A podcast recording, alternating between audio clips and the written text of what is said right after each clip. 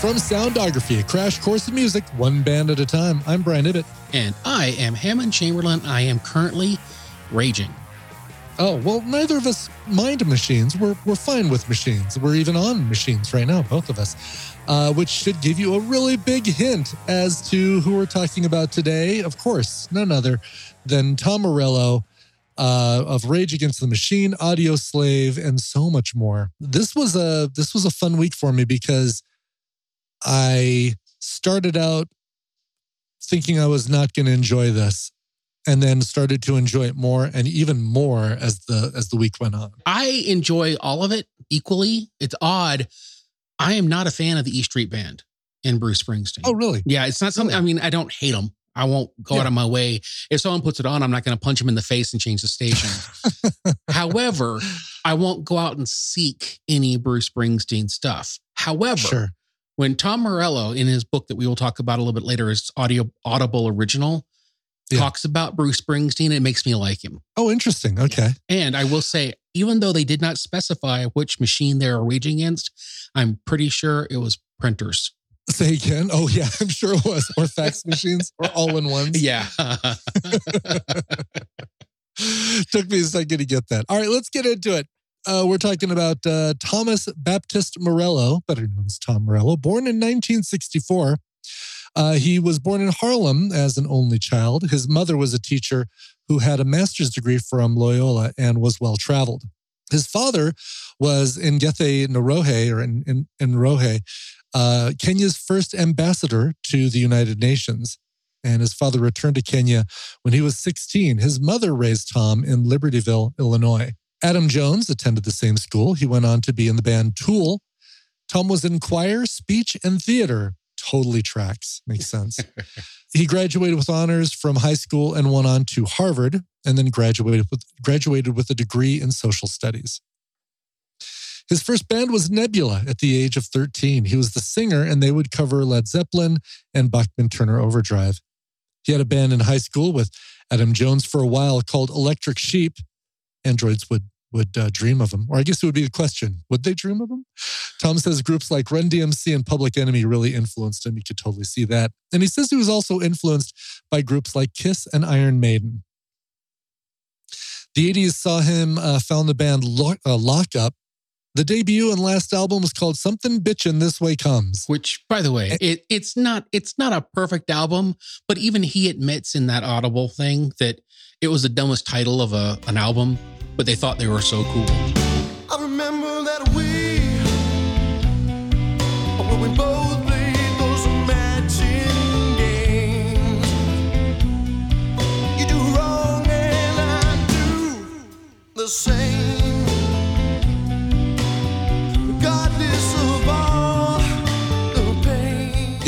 yeah, well, that, that is a cool name, though. Something bitching this way comes. it's very cool. I mean, Lockup is, is pretty a pretty cool name, but the album is even better. In 1991, uh, Tom Morello got Zach De La Rocha, Brad Wilk, and Tim Commerford together to form Rage Against the Machine. And later that same year, they recorded a collection of demos that got the attention of Epic Records. That album was self-titled 1992. I guess the demos pre, pre uh, prelude to their first album, 1992's self-titled Rage Against the Machine. This album reached triple platinum, and their big hit was the song "Killing in the Name." The uncensored version contains the f-bomb a record 17 times. the cover is the famous picture of the monk burning himself to death in Saigon.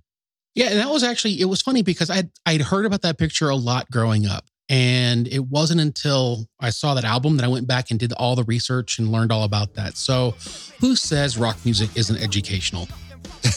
right, not me. I'm not saying it.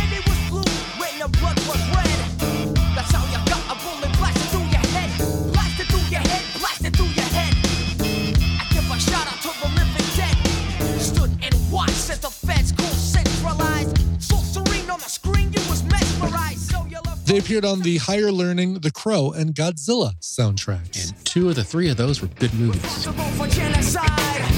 Responsible for genocide.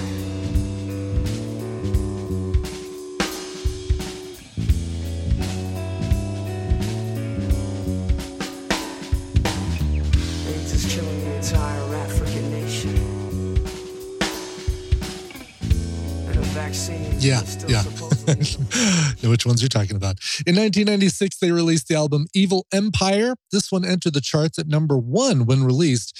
Again, reached triple platinum status. They played the, uh, included the hit Bull, uh, Bulls on Parade on SNL.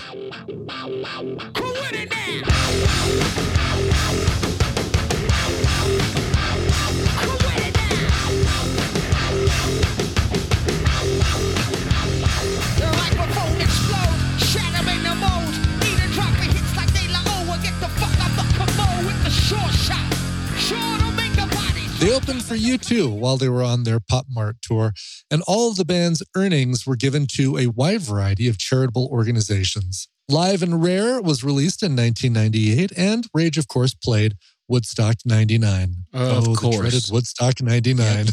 with uh, the the the the documentary that made Altamont look like Disneyland. Tame. Yes, exactly. Uh, 1999, they released The Battle for Los Angeles. This one sold 450,000 copies in its first week, and it ended up going double platinum. The song Wake Up was featured in The Matrix. Calm Like a Bomb was in the sequel. And the album is listed at number 426 on Rolling Stone's top 500 albums chart. Michael Moore directed the video for Sleep Now in the Fire, and it caused the doors of the New York Stock Exchange to be closed and the band escorted away by security. So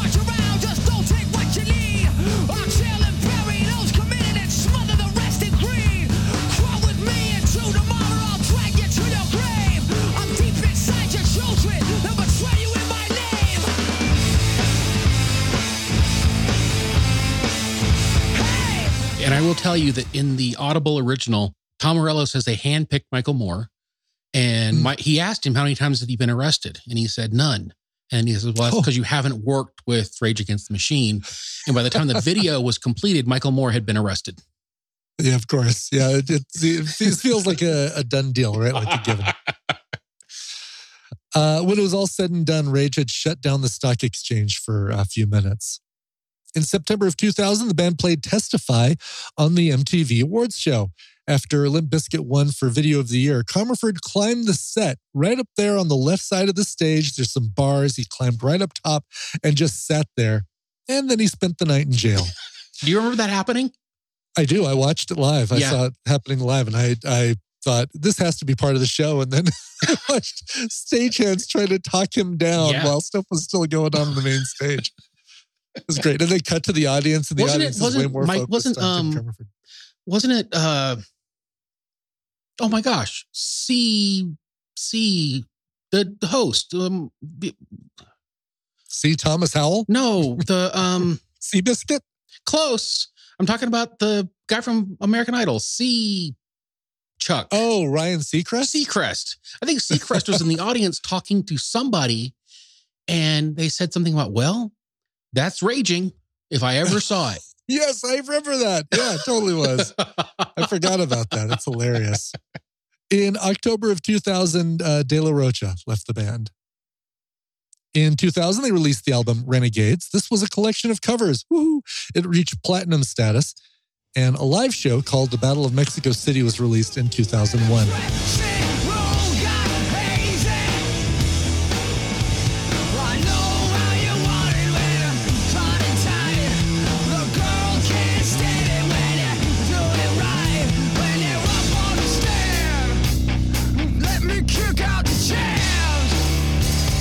The 2001 Clear Channel memorandum contained a long list of songs with lyrically questionable songs. All of Rage's music was on the list. of course it was. 2003 live at the Grand Olympic Auditorium. This is a recording of the band's last shows. There was a reunion of sorts in 2007 for Rage.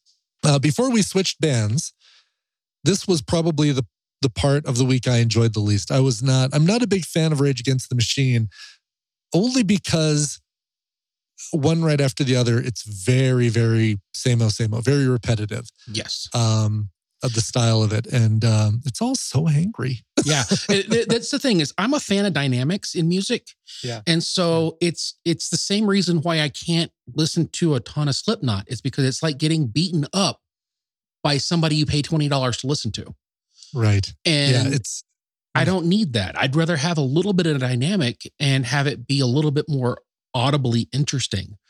So a lot of rage does exactly what it does. It makes you want to rage. And their does. their hits are really really good and the stuff in between is also good. But listening to it song after song, a full album, it it Mhm. does become a bit enraging. it does. What was the band that we did? Was it Megadeth that uh, your daughter said, No, that was Primus. I don't know what this music that was Primus. Primus. I don't know what this is, but it sure makes me angry. Or Yeah, something. it's frustrating and makes me angry. That's right. That's what it was. Yep. Yes. Oh my God. So funny. Uh, all right. So we switch gears and move over to Audio Slave. After Zach left the band, Rick Rubin put the remaining Rage guys in a room with Chris Cornell, and Audio Slave was born. In 2002, Audio Slave was confirmed for Ozzfest, and rough mixes of their first album were leaked. Uh, Cochise was their first single and was a smash.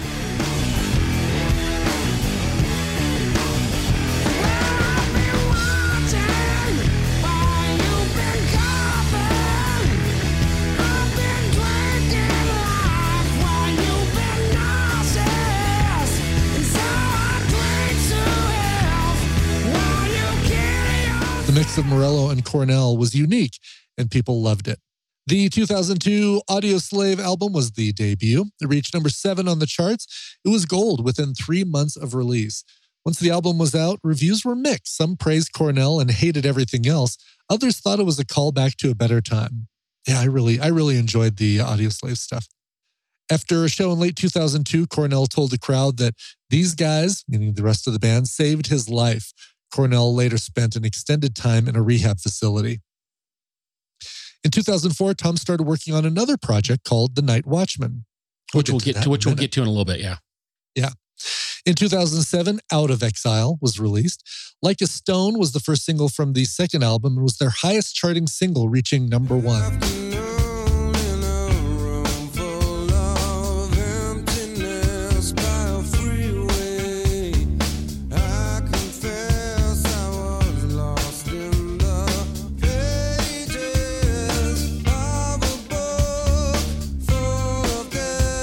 Show Me How to Live was the next single. The video was banned from MTV because it showed high, uh, high speed chase. Be Yourself and Your Time Has Come were also released as singles. It's all right. Still included in my playlist. The day after it was released, it was on top of the Billboard Hot 200. And in 2005, Audio Slave performed a free show in Havana, and 50,000 people showed up. That's a lot of Cubans. In 2006, Revelations was released. Original Fire was the first single from this album.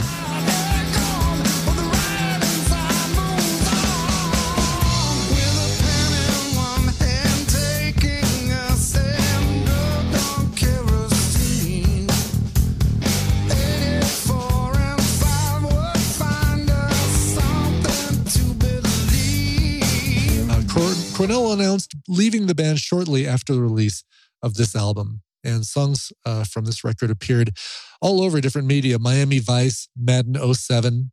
This thing sold 142,000 copies in its first week. Audio Slave did reunite in 2017 to play at a protest of the inauguration of Donald Trump, but in May of that year, Cornell was found dead.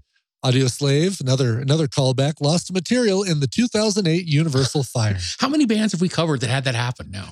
This is at least the seventh or eighth one, I Yeah. think. We could actually At do least. a whole season of just bands who lost material in the 2008 We could do a whole episode just on that fire for unreleasing so much great music. Uh, as mentioned, The Night Watchman. This was a uh, place for, pro- uh, I'm sorry, this project was a place for Tom to express his political views. And it was inspired by Bruce Springsteen's Ghost of Tom Joad.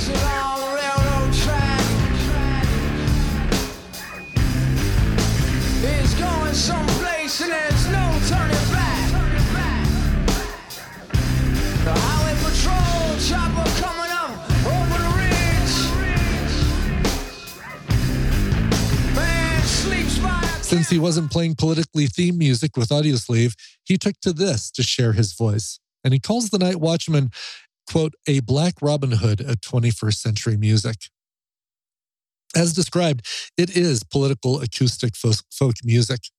Uh, for me, it's like Roger Waters solo stuff or Paul Kelly. Really, really enjoyed this a lot more than I would have thought I would have. This was my favorite of the week. It's funny because as I listen to this, I listened to this long, probably way before you did. But I, when I got to Yeah. this, I'm like, oh, this is where Brian's going to sink in his teeth. His entire playlist is going to be Night Watchman. Yeah, I'll, I'll, you know, if I hadn't been putting stuff in the the playlist up to that point, uh, it probably would be. I'm I'm a huge fan of Chris Cornell's voice, so uh, the Audio Slave stuff really connected with me as well. But then I got to this, and I almost wanted to do like a whole playlist, five song playlist of just Night Watchman stuff. I easily could have. Uh, initially, he wasn't going to record, but later did No One Left for songs and artists that inspired Fahrenheit 9 11. a prayer on their breath. The world's gone black, no one left. On the streets of Manhattan, a dusty wind blows, letters and wishes.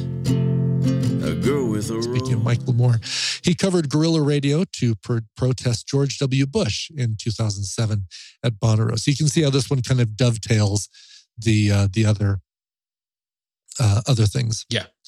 In 2007, he released the album One Man Revolution. Alone Without You was featured in the credits for Sicko, which was the uh, another Michael Moore film.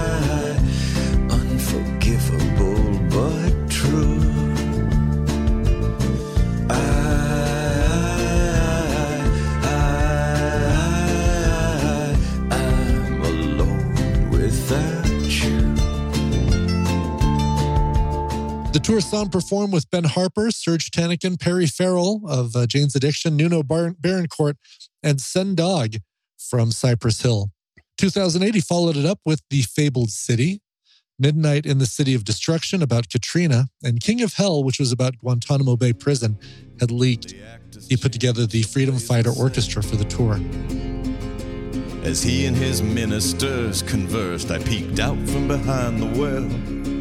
And oh, how I was surprised to learn the devil's not the king of hell.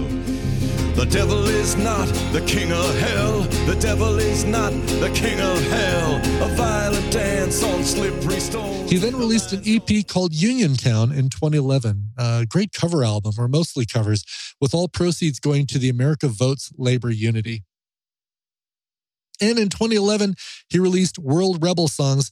In the fall of 2011 and May of 2012, he performed to support the Occupy LA and Occupy Wall Street events. Next up was the Street Sweeper Social Club. After Audioslave broke up, Tom met Boots Riley of The Coup and in 2009, they opened for Nine Inch Nails and Jane's Addiction. In 2008, Tom played twice with Bruce Springsteen and the E Street Band. They performed The Ghost of Tom Joad, and one of these was featured on the Magic Tour Highlights EP. He later performed with them at Madison Square Garden, and Tom appeared on two tracks on the Wrecking Ball album in 2012. And he sat in and played with them a number of times, filling in for Steven Van Zandt, who had scheduling conflicts, probably from The Sopranos or something. Uh, 2012. post- Soprano, yeah, Sopranos over, right? Yeah. Yeah. Uh, Sopranos touring. How about that? Sopranos Live, by, right, sponsored by. Live Nation. Sopranos on ice. Tom's uh, Tom's work is also heard on the high on High Hopes, which was released in 2014. He is on eight of the 11 tracks on there. And Bruce, Bruce Springsteen has said that Tom pushed the rest of the project to another level. Another side project, Prophets of Rage. This one formed in 2016, and it is made up of Commerford, Commerford and Wilk of Rage, and Chuck D, DJ Lord, and B-Real from Cypress Hill. In 2016, they went out on a protest tour called Make America Rage Again. They released the singles Prophets of Rage and The Party's Over. Vice,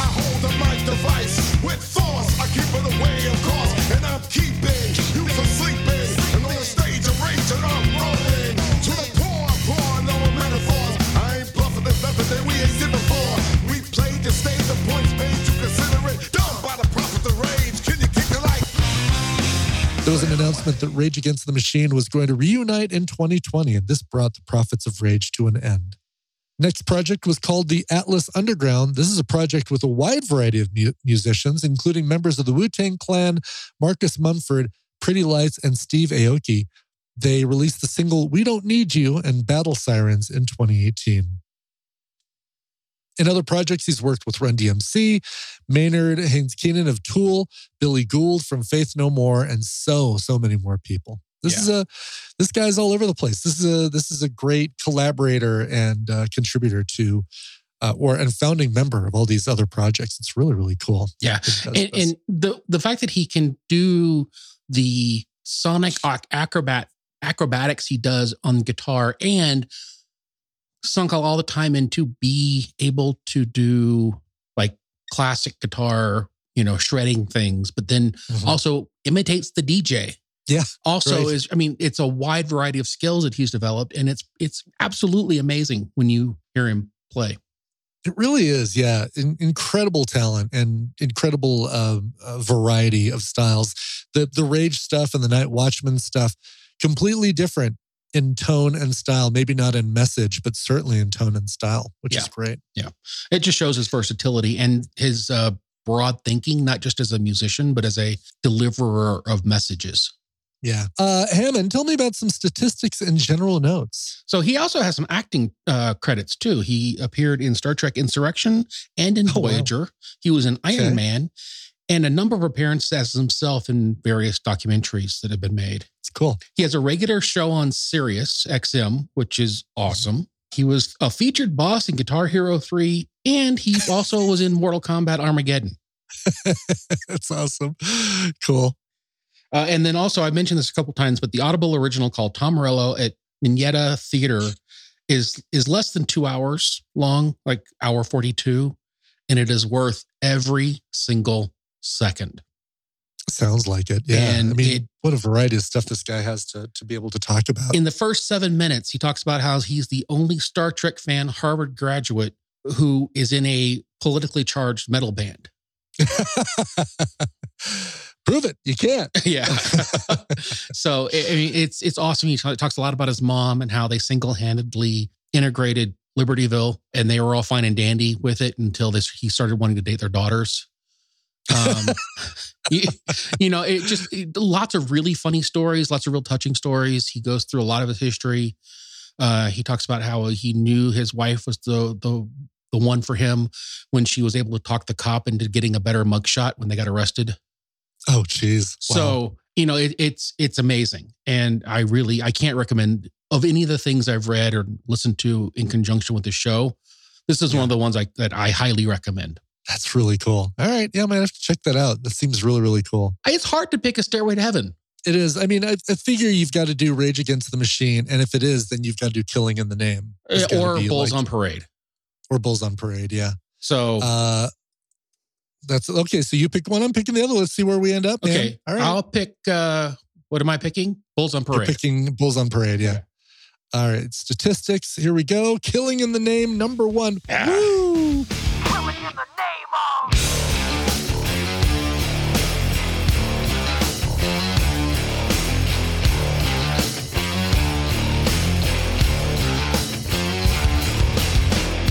those that work forces are the same that burn crosses.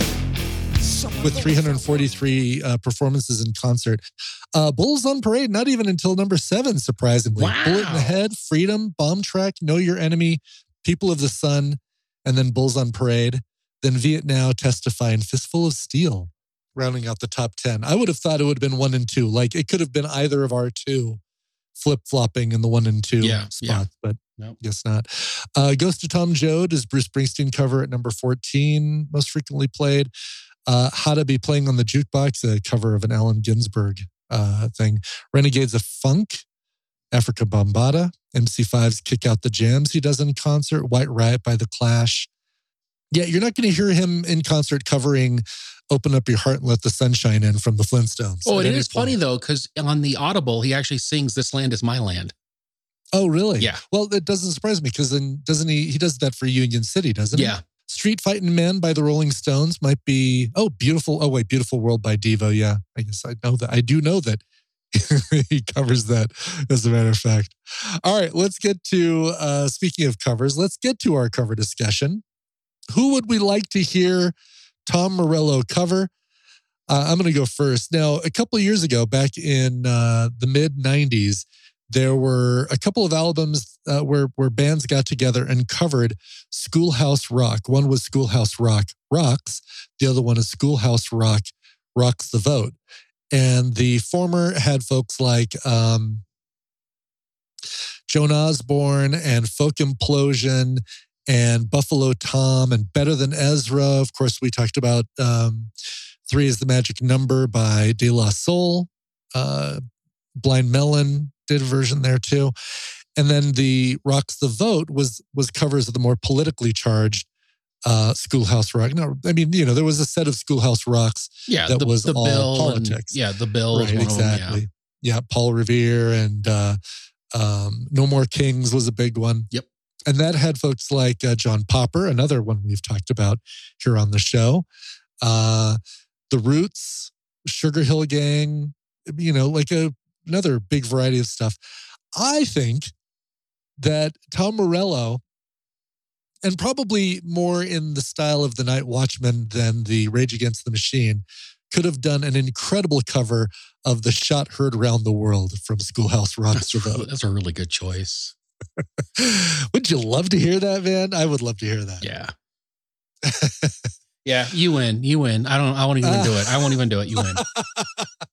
but I but I think it'll really shock people, Hammond, what you choose. I think uh, you're denying them the surprise of your your choice. I'm picking I wouldn't want to be like you by Alan Parsons. No, I'm kidding. Games people play. Yeah, Games exactly. Plays. Yeah, yeah. No, uh, here's the thing. I am this guy.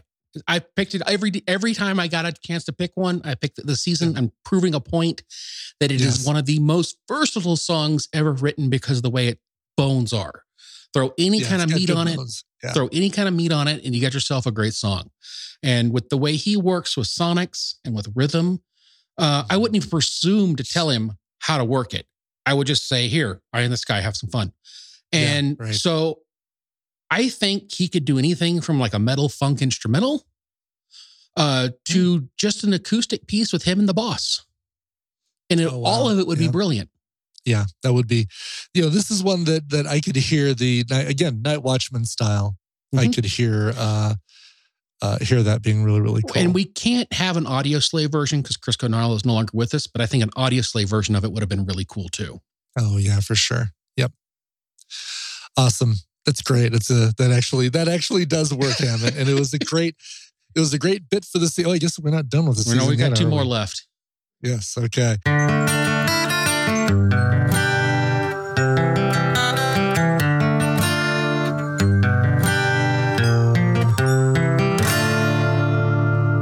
Uh, all right, let's get to our set list. This is where we pick a few songs that go along with the greatest hits. And this would be a tough one, right? Because we have so many, so many different bands to choose from with Tom Morello's career. But uh, uh, this will this will go kind of around a lot of these. For me, my first one, mine mine are very much in chronological order. I did want to pick a Rage Against the Machine, and of course, the Renegades album being a cover album, uh, I did want to include something from that, and I included Devo's "Beautiful World," which I just mentioned. It's a beautiful world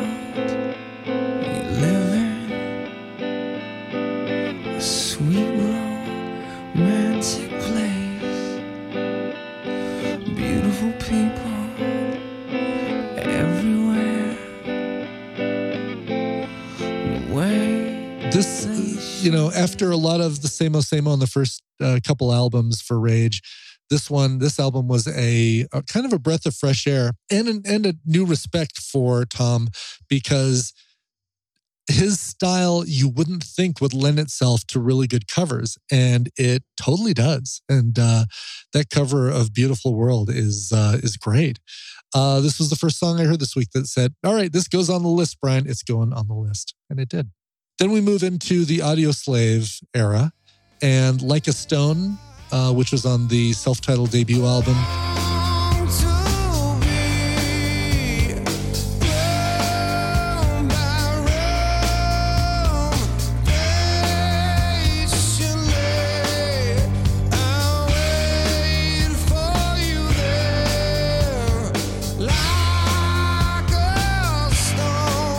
What a great groove this this song has. Just such a uh, such a cool um, a cool progression. And you know, I'm a sucker for for really good uh, uh, chord progression and arrangements, like a stone from the self-titled.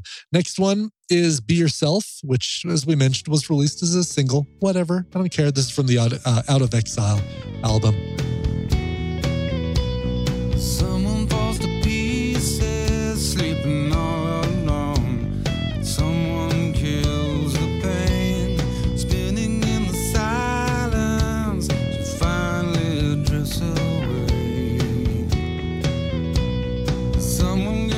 Uh, I'm guessing when when Hammond got to this album, he says, "Oh yeah, Brian's probably going to pick uh, this "Be Yourself" song." Oh yeah, it was. It's funny because you know we've been doing this now for a while, and yeah. I feel like if I s- throw an album out, I can pick which two songs you're gonna like. Yes. Yeah, I think so. I think you've got you've got me down. Less less for me picking yours, but there you know there's a lot that you and I you know tend to pick that's uh that overlaps. Oh yeah, So we we've overlapped a lot more than uh, frankly I think people really really understand. Uh, that's true. Yeah, because we don't talk about the overlaps because usually when somebody's already got that, when one of us already has it on our list, the other one just doesn't put it in there. Yeah, I mean, other every there every now and then we bring it up just as a joking matter because it's funny. yeah. but there's a lot of times we overlap. So if we really want to talk about the road we walk on, it's actually a pretty wide road we share. Yeah. and then exactly. we have true. these weird tendrils that we hang off the edge of the road and drag on the ground to pick up all the other stuff we actually like. Wow. Oh, that, that's both accurately uh, an accurate descriptor and also kind of uh, ew. Uh, uh, let's see here. Next up for me is uh, Broken City. This is from Revelations.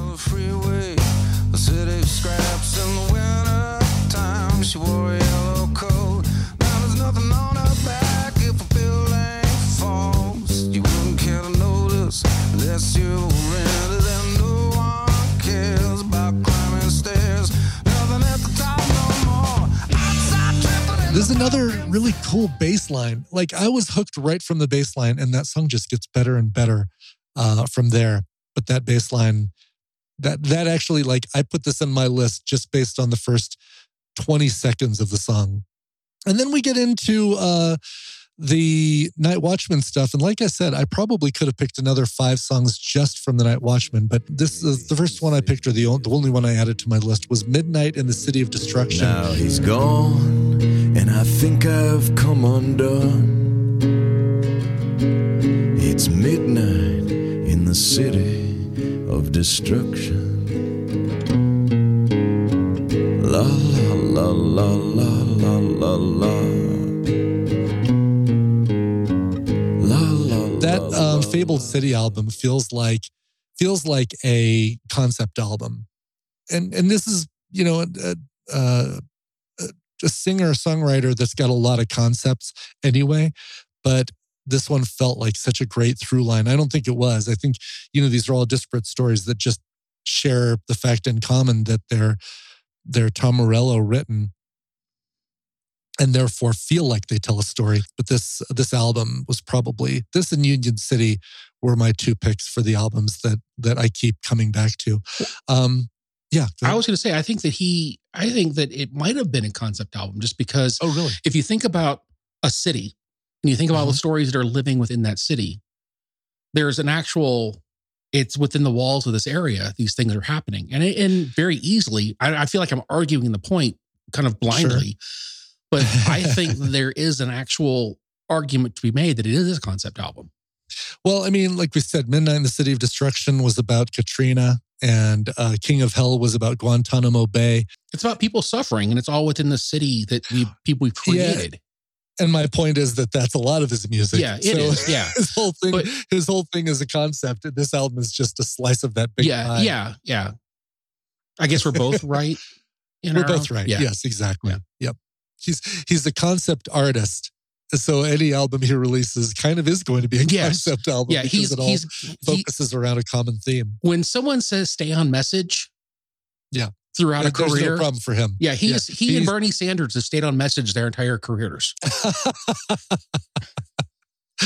yes. I think the Violent Femmes have also stayed on, on, on message. They're probably another good uh, Uh, good, good description of this. Uh, all right, let's get to your uh, your set list. Okay, so for the first one I picked, there was a Fender guitar thing that happened a few years ago, and they pulled in uh, Scott, e, Scott Ian from Anthrax, Nuno Bettencourt from Extreme, Yeah, a couple other remember this. people, and they put uh, Tom Morello in there, and they covered the Game of Thrones theme song, and This is a great pick. it's, it's really awesome.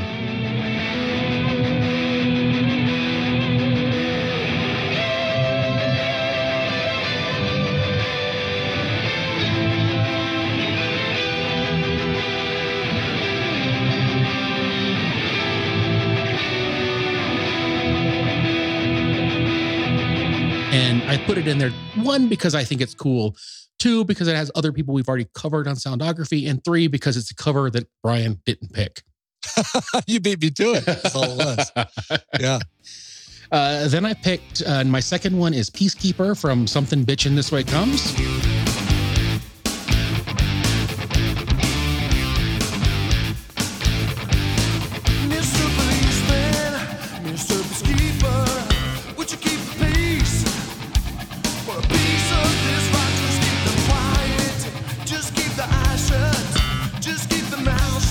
This is an early hint of what Tom would later do with his guitar and with songwriting. And I had to put something in from that album. I own it, so I felt like I had to throw something in. Sure. Yeah. I actually found it on eBay after listening to the Audible book because I had to have something that with that name plus it's Tom Morello. Mhm. So Yeah. then I picked Down Rodeo.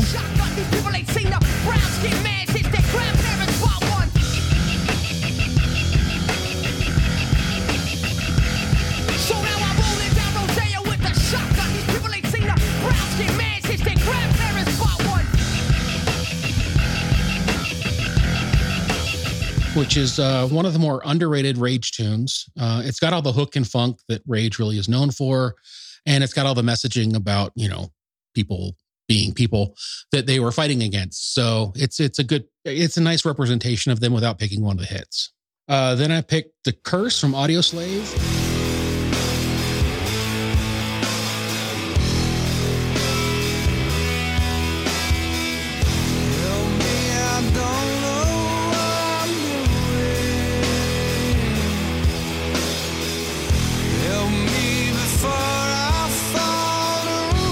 This not only features Tom's guitar work, but it also features Cornell's voice really well. And I think it's one of the, it's for me, it's one of the songs I really enjoy, go back to more often with them. So pick that. Then I picked uh, Voodoo Child, another cover. Um, it's from Commandante.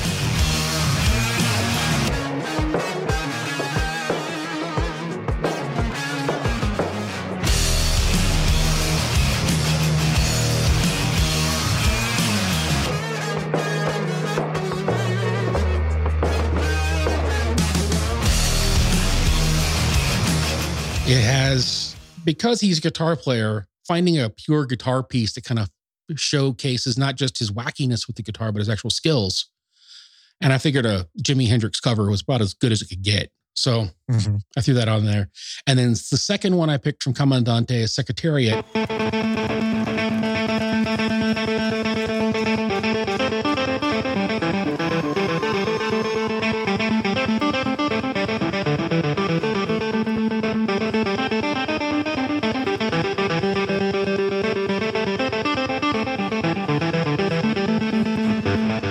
This was his tribute to Van Halen. And I felt like it should go on there too Oh, because Eddie played such an integral role in many, many, many guitar players' existence. Oh, that's cool. I didn't even know about that one. That's really awesome. Yeah. Huh. Cool. All right. Very good. Good. Oh, man, good list. And you've actually pointed me to a few things that I want to recheck out. I didn't know about that. The, Child, yeah, the so Commandante thing is really that's a strong, strong collection of music. Sounds like it. Yeah. Excellent. Yeah. I hope people check out a lot of the stuff that we talked about on this episode because it's a very, very solid career. And chances are, if you don't like one thing, you'll probably end up liking another thing from from this catalog, right? It's like such a a wide variety of stuff. So If there is a way you could put all of Tom Morello's stuff into a playlist, a curated Uh-huh. playlist, and put it on shuffle so that you weren't guaranteed to listen to Mm. Mhm. all Audioslave back to back, or all Rage Against the Yeah. Machine back to back, or all Night One Watch back back to back, it would actually be a far more therapeutic listening than trying to Yeah. go through chronologically. I would think I would have enjoyed the rage stuff more if it was interspersed with a lot of these other things. Yeah, you're you're exactly right. That's a great um, that would be a great way to do it. Nice. Nice choice. Excellent. Well, uh, so Hammond, what do we have next week? So this officially wraps up our Brian and Hammond season. season. Yeah, our regular Yes, season. right. So now we have two sponsored episodes coming up. The postseason, Yeah. the playoffs. yeah, the, the playoffs.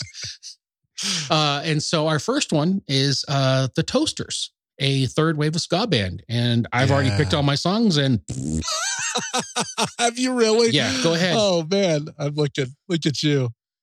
How many covers are in there? all of them except for one. Oh man, number two. I haven't even heard, and number two totally would have been on my list because I love. I mean, I assume that's the uh, theme song. It right? is. It is. Of course, it is. All right, that's all right. I have no doubt I'm going to find a lot of stuff that I like. I've been waiting weeks for to scroll, have you scroll you down and read that list. I- Bet you have, yeah. No, number two, I would say is one of my favorite television themes of all time. Like I would put that in in the top ten TV themes of all time. So for me, it's in there. I don't know if it's high as high for me as it is for you. Uh, Yeah. Magnum PI is actually my favorite theme song of all time. Someday I'm going to watch an episode of that. Have you never Oh, seen either the Tom Sack. I think we I think we watched one episode for Film Sack. Yeah, and that was the first. That was the only episode of Magnum PI I've ever seen. oh my gosh, the old Tom Selleck one was pretty good. And I, I'm actually yeah. Guilty pleasure. I love watching the the new one. It's fun. I'm sure you're going to tell me that I'm missing out. No, I'm not going to tell you I'm missing out because you have lots of other things you do. But I will say that I enjoy it, and that's all that matters to me right now. cool, good, and as, and as it should, Hammond. Excellent. Well, uh, that's what you got to come to look forward to next week. You'll find out what we're talking about because I think we were very vague about what that theme song was. We just talked about Joe. So if you want to get in touch with us between now and then, you can reach us via email, soundographypodcast at gmail.com. We love getting your email. Uh, we are at the Soundography on Twitter. We're at soundography.com, of course, on the website. That's where you're going to find all of our past episodes, including uh, some of our special episodes, some of our pre soundography or one of our pre soundography episodes, all of that stuff. And every episode has uh, extra content like uh, a, pl- a list of our playlist, a link where you can go to Spotify and hear our playlist whenever those are available, as well as a link to something on Amazon from that band that we think you'd like. And uh, of course, a way to support the show. Visit patreon.com slash soundography if you'd like to support our show. If you love the show and you want to tell other people about it, please do. Another good way to do that is to leave us a nice review somewhere, whether it's iTunes, uh, Stitcher, Spreaker, Spotify, wherever you get your podcasts. And that is going to do it. Hammond, anything to close this out? F you. I'm not going to do what you tell me. right. Why does he hate these machines? F you. I won't do what you tell me. That's how it goes. There you go. Uh, so on behalf of Hammond Chamberlain, this is Brian Ibbott saying that that that this is the end. That's the end of soundography. Later. Uh, and you didn't even You do a cover watch- today. So it was out of habit. You felt like you had to drop it. Totally was. Yeah, this is about the time that I would be doing that on Coverville. Talk You about a watch- mental like memory. that- That video of the car going off the cliff and just sailing through the air, and the wheels still spinning is what that was. All right, here we go. On behalf of Hammond Chamberlain, this is Brian Ibbott saying thanks for listening. We'll see you next time right here on Soundography.